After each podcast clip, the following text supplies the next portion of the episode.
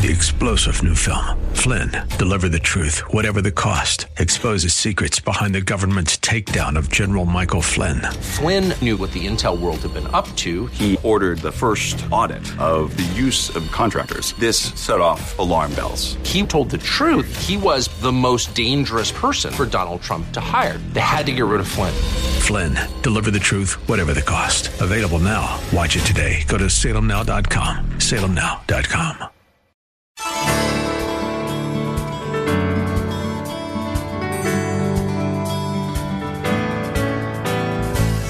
Good evening.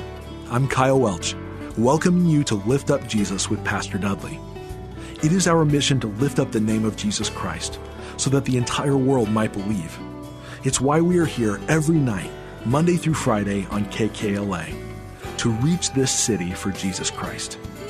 We are glad you are joining us tonight.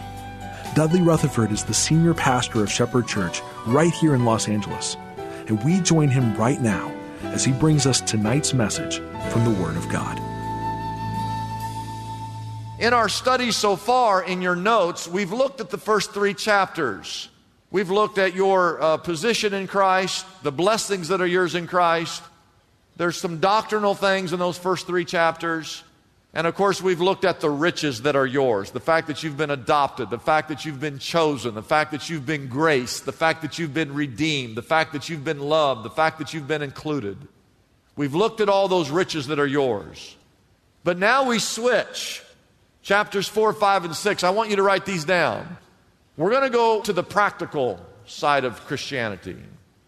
We're going to move from doctrine into duty and from riches into responsibilities. My guess is you love the first three chapters of Ephesians. I'm not so sure you're going to enjoy chapters 4, 5, and 6. Because it's good to remember, we love to hear about all the things that God has done for us. We love hearing those kinds of sermons. But when it deals with our behavior, the things that we do, ah, we're not so sure if we want to hear those types of things. You see, I'm convinced that our day and age is a lot like Paul's days and age because Paul's day and age, it was easy to get caught up in the wrong types of things in Paul's day. And guess what? I believe in our world, it's easy to get on the wrong track. It's easy to get caught up in the wrong kinds of things. But you would have to agree with me, this is not difficult to understand. That if you say that you're a Christian, your life, the way you live, should reflect that claim. And that's what Paul says in these last three chapters over and over and over and over and over and over again. If you call yourself a Christian, and you are, I just gave you three chapters of all the things that are yours, then your life should reflect this truth that Jesus Christ is your Lord and your Savior. Amen? So, the next few weeks, we're going to look at some of this behavior type stuff. I hope you'll stick around. Point number one, write this down, is unity. As believers, as Christians, there should be a sense of oneness in church. There should, there should be a sense of family here. Look at Ephesians chapter 4, verse 3. Paul writes to the church Make every effort to keep the unity of the Spirit through the bond of peace. And then he says there's only one body. How many bodies are there? There is only one body and one spirit. Just as you were called to one hope. Look at verse 5. There's only one Lord. There's only one faith. There's only one baptism. There's only one God and Father of all who's over all and through all and in all. What's he talking about? What is this one, one, one, one, one God, one faith, one baptism, one Lord? One, what is all this one stuff? What he's saying is that the church should be one. Max Lucado said these words. I want you to write this down. The greatest obstacle in reaching this world for Christ is not the world's immorality. The greatest obstacle in reaching the world for Christ is the church's disunity. What does he mean by that? Oh, we think that the world is so bad and so immoral, which it is, but we think, well, they can never ever be reached. But the truth is, the church is so often divided, and we spend in the church so much time arguing with each other and spending all of our energies fighting each other. No wonder the world is lost. I, I would bet that most of you, the last 30 days of your life, have spent more time arguing political things than you have actually spent talking to people one on one about their relationship with Jesus Christ. That would be my guess. Now, I have to admit to you, I think we here at Shepherd are a little spoiled because I don't feel disunity in this church. Church to me is like a breath of fresh air. I can't wait to get here every week. There's a sense of family here, there's a sense of oneness here. I have, I have a support system here at this church. But you know that many churches, there are, there are too many to name. Today they are divided and they are arguing with one another. They're fighting over the style of worship. They're divided over their stance on marriage. They're divided on what is truth. Uh, there are those churches that are fighting over the, the denominational headquarters of handed down orders to the local church, and the local church agrees or disagrees.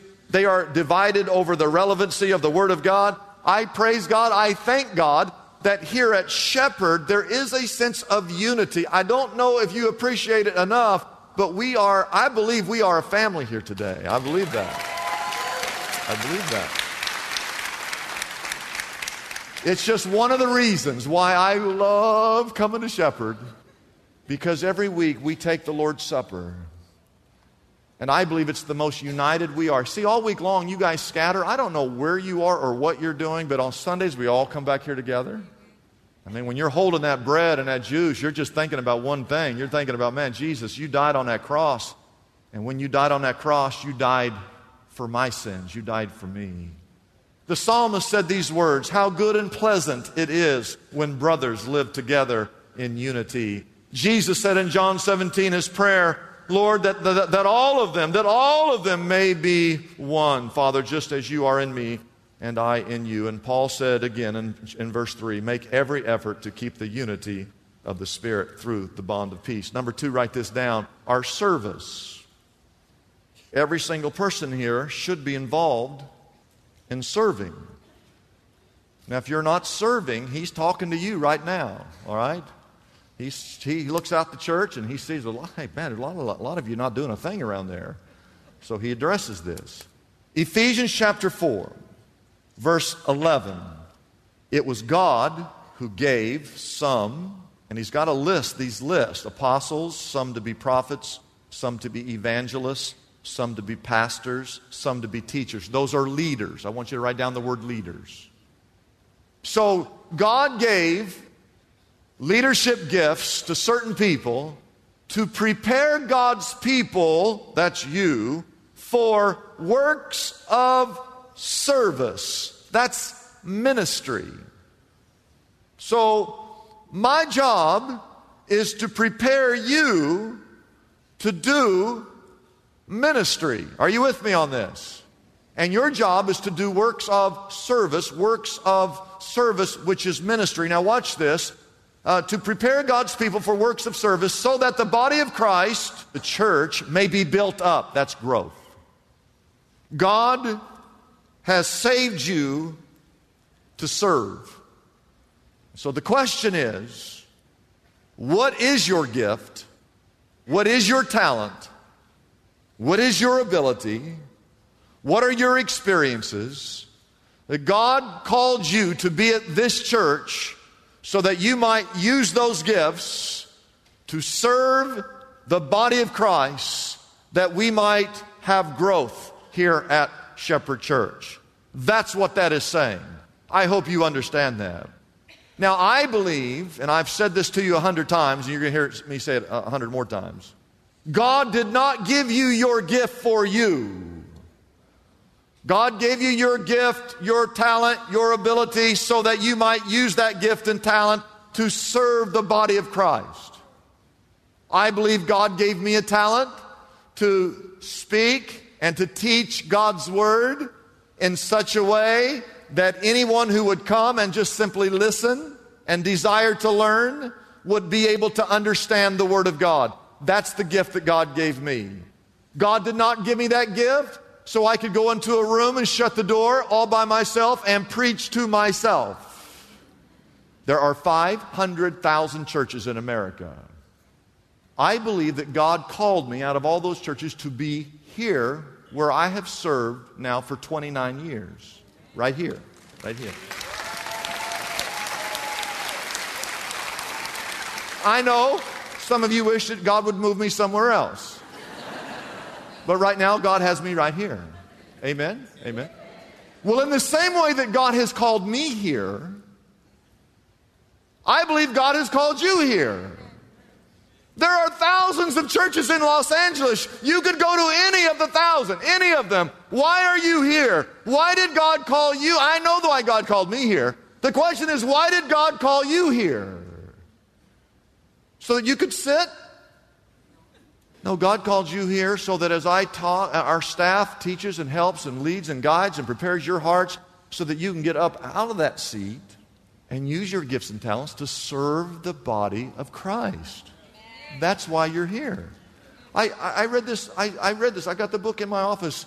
There was this guy, he became friends with a janitor at a school. And they were walking once outside the school, and here came a kid, not very smart. He was riding a bike without a seat. It just had a metal post coming up, no seat. I've seen kids ride bikes like that. This kid was doing all these tricks on his bike. And the kid made a mistake and he falls. And that metal seat post impels his arm and goes completely through his arm, severs an artery. There is blood everywhere. Kid's got a couple minutes to live before he bleeds out. This man said, I am fearful of blood. He himself was about to faint. What no one knew was that the janitor years ago served in the Vietnam War. He had seen things a hundred times worse than that. He said within seconds, that janitor ran over there, helped that boy get a tourniquet on his arm, stopped the bleeding, called an ambulance, and saved that young boy's life. That God had put that man with his talents, his experiences at that moment, at that exact time, to save that young boy's life. He said, Had it been up to me, that kid would have been dead in 120 seconds, probably. But God called that man at that moment to be there for that purpose. And in the exact same way, I believe that God has called you to be here in this church at this time, in this season, in our world, so that you can use your gift and your talent to serve the body of Christ. Amen. Amen. Amen. Number three, our third thing, write this down, is the word maturity. If you are a Christian, you should be maturing here today. I want you to look again at verse 12 before we go down to verse 13. God gave certain leaders to prepare God's people, that's you, for works of service, that's ministry, so that the body of Christ, the church, may be built up until Verse 13, we all reach unity in the faith and in the knowledge of the Son of God and become mature, attaining the whole measure of the fullness of Christ in your life. Write this down. The goal is Christ likeness. That's the goal. That we would serve. I believe that if we are a church that is united in our purpose to reach the world for Jesus Christ, and every single person in the church is involved using their gifts and talents in ministry, that when someone walks in this church from whatever background, the family, the church of God, we gather around that person, and it's a part of the nurturing process and the, the maturing process until every single person in this room has attained the whole measure of the fullness of Christ, and every single person in this church. looks like, acts like, talks like Christ. That's the goal. And all God's people said. Now, we are a lot, you are a part of a large church. I don't know if you realize that or not, but we're probably the top 50, top 60 largest church in America today. And a large church receives a lot of criticism. No one criticizes a little church. And we get our fair share of criticism. We had a lady who called the office and left a voice message. She did not leave her name. But she said these words Your church has ruined everything in this community. She said, If there is a God, I'm sure he's rolling over in his grave right now.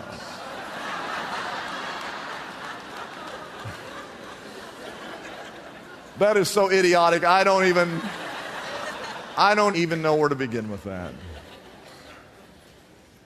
But she sees she doesn't understand all the good that this church does in this community. She has no idea the number of little babies. We line up babies from those doors over there all the way to those doors over there. There'll be over a hundred little babies that we will dedicate. We do this year after year after year after year after year. We dedicate little babies and we give those babies to the Lord. We have six, seven, eight, nine hundred junior high and high school kids that come to this church every week. And the, our church, we help keep these kids on the right path where everything in this world and everything else in this community is trying to lead these children down the wrong path.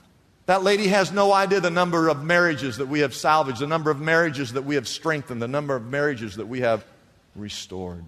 She has no idea the number of prayers that we offer, the number of people that we have visited in the hospital, the people that we keep out of trouble and out of jail, and those that get out of jail, the ones that we help find their place, the number of people that are addicted to certain things that we help overcome those addictions. And she has no idea of the tens of thousands of people that are now saved and are one day going to go to heaven. And see, in my opinion, the way I see things, this church is the greatest thing that's ever happened to this community.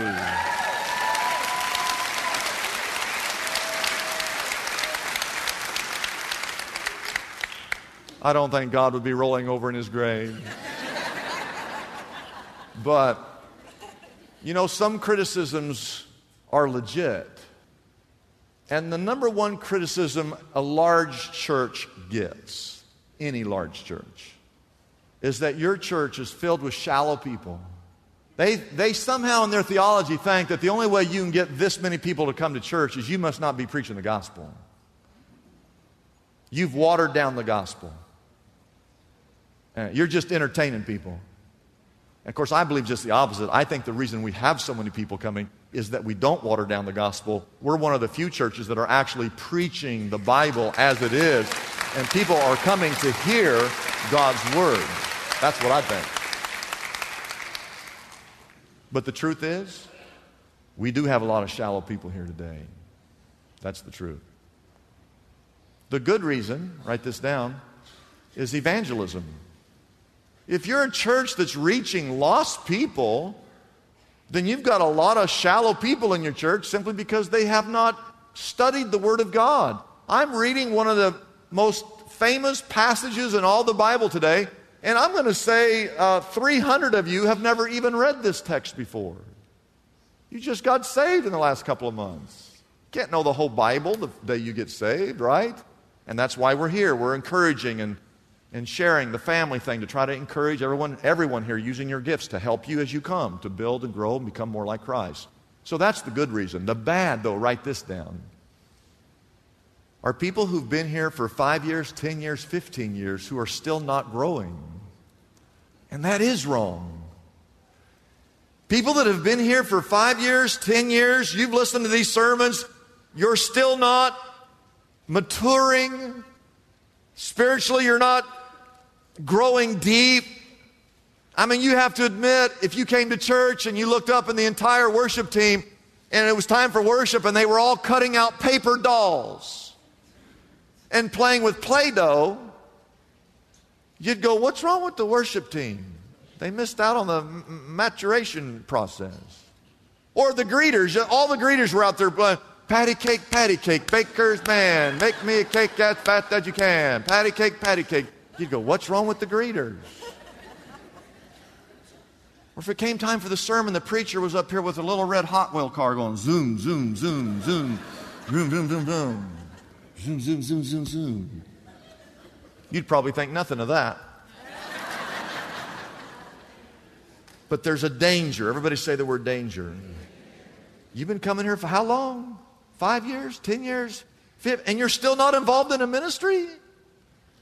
You still don't go to life group? You still don't carry a Bible? You still give God a tip instead of a tithe? You, you are not well versed in the scriptures? You still have never led anybody to Jesus Christ ever? There's something wrong with that. Amen? I want you to look at verse 11.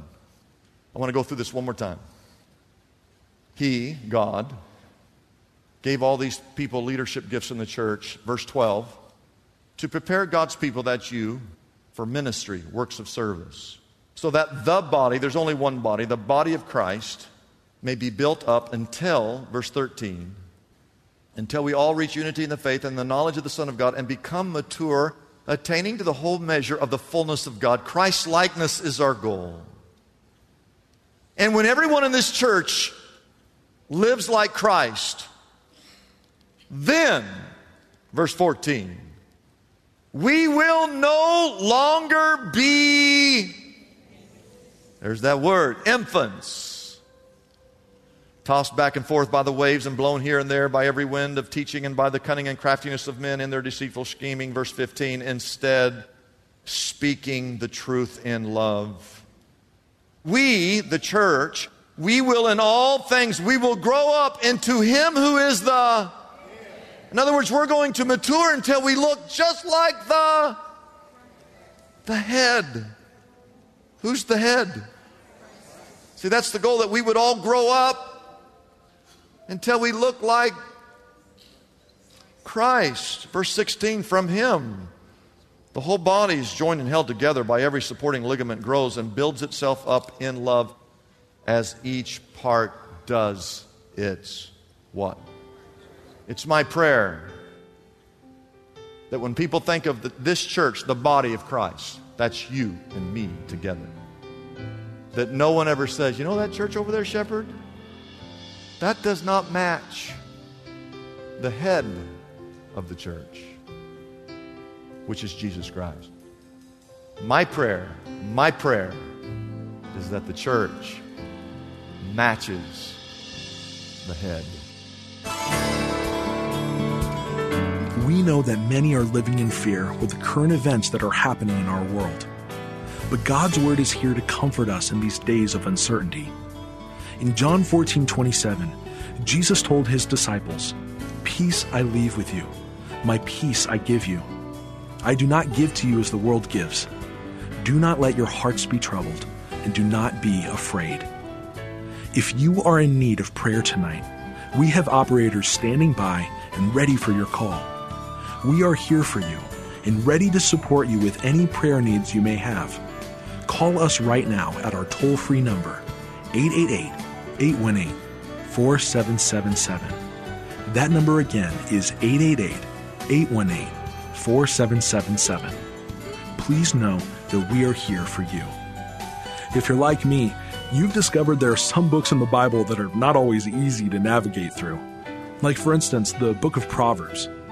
Proverbs contains 31 chapters and can be very daunting to go through if you are looking for a specific topic.